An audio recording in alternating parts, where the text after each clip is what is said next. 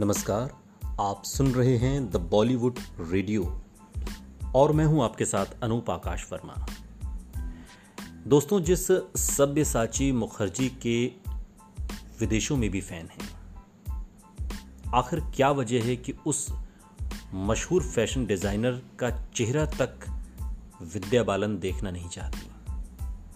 आज की कहानी सब्यसाची और विद्या बालन की।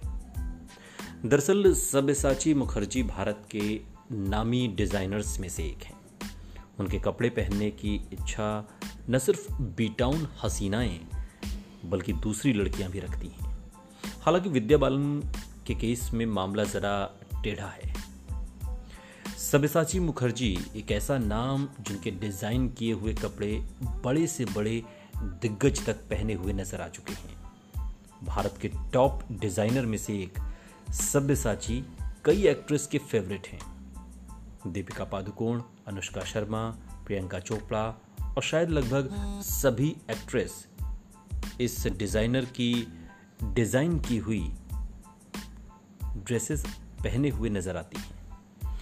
हालाँकि एक अदाकारा ऐसी भी है जो सब्यसाची के कपड़े पहनना तो दूर, बल्कि उनसे मिलना तक नहीं चाहती। और इसका अदाकारा का नाम है विद्या बालन। विद्या बालन और सब्यसाची मुखर्जी को अच्छा दोस्त माना जाता था।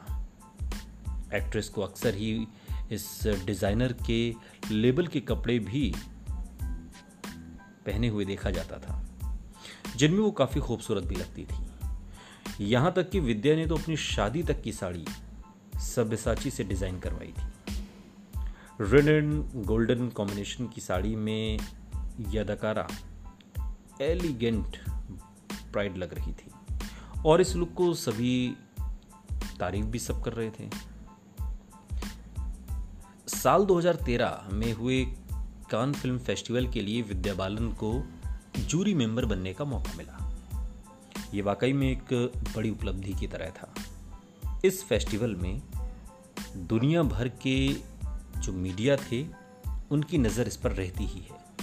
और ऐसे में सभी रेड कारपेट अपीयरेंस के लिए एक से बढ़कर एक ड्रेस चुनते हुए नज़र आते हैं। सब्यसाची के कपड़ों में हमेशा तारीफ़ पाने वाली विद्या ने इस फेस्टिवल में अपने लुक की ज़िम्मेदारी भी डिज़ाइनर दोस्त को ही दी।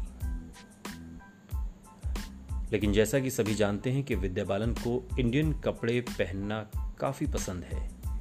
इसी चीज़ को ध्यान में रखते हुए उनके लिए कान फ़िल्म फेस्टिवल के लिए भी साड़ियाँ और लहंगे डिज़ाइन किए गए। विद्या के एक एक अपीयरेंस को परफेक्ट बनाने के लिए खुद सब्यसाची ने भी उनके साथ ट्रेवल किया था और कान पहुँचे थे। हालाँकि एक्ट्रेस के सभी रेड कारपेट अपीयरेंस को तारीफों की जगह जमकर आलोचना मिली। किसी ने इन्हें बोरिंग बताया तो किसी ने इन्हें इंडियन वेडिंग लुक्स बताते हुए कपड़ों को फ़िल्म फेस्टिवल के लिए गलत चॉइस ठहराया। लुक्स को लेकर हर जगह से मिली इतनी आलोचना ने विद्या बालन को भी काफ़ी हर्ट किया और कान फ़िल्म फेस्टिवल से वापस आने के बाद उनके और सभ्य साची के बीच बातचीत एक तरह से बंद हो गई। और इतना ही नहीं, उन्होंने तो डिज़ाइनर के कपड़े तक पहनना बंद कर दिया। विद्या बालन ने खुद एक इंटरव्यू में ये बात मानी थी कि फेस्टिवल के बाद से न तो वे सभ्यसाची के संपर्क में हैं और न ही उनके कपड़े पहनती हैं। हालाँकि इस पूरे मामले पर सवाल होने पर सभ्यसाची ने भी अपना पक्ष रखा था। एक इंटरव्यू में उन्होंने कहा था कि विद्या को ज़्यादा एक्सपेरिमेंट करना पसंद नहीं है। वो जैसी हैं, उसी में खुशी महसूस करती हैं और ये अच्छी बात है। सबसाची ने अपने डिज़ाइंस का बचाव करते हुए कहा था कि हर डिज़ाइनर का अपना सिग्नेचर डिज़ाइन होता है। ऐसे में अगर कोई उसके ही कपड़े लगातार पहने तो समानता दिखना तो लाजमी है।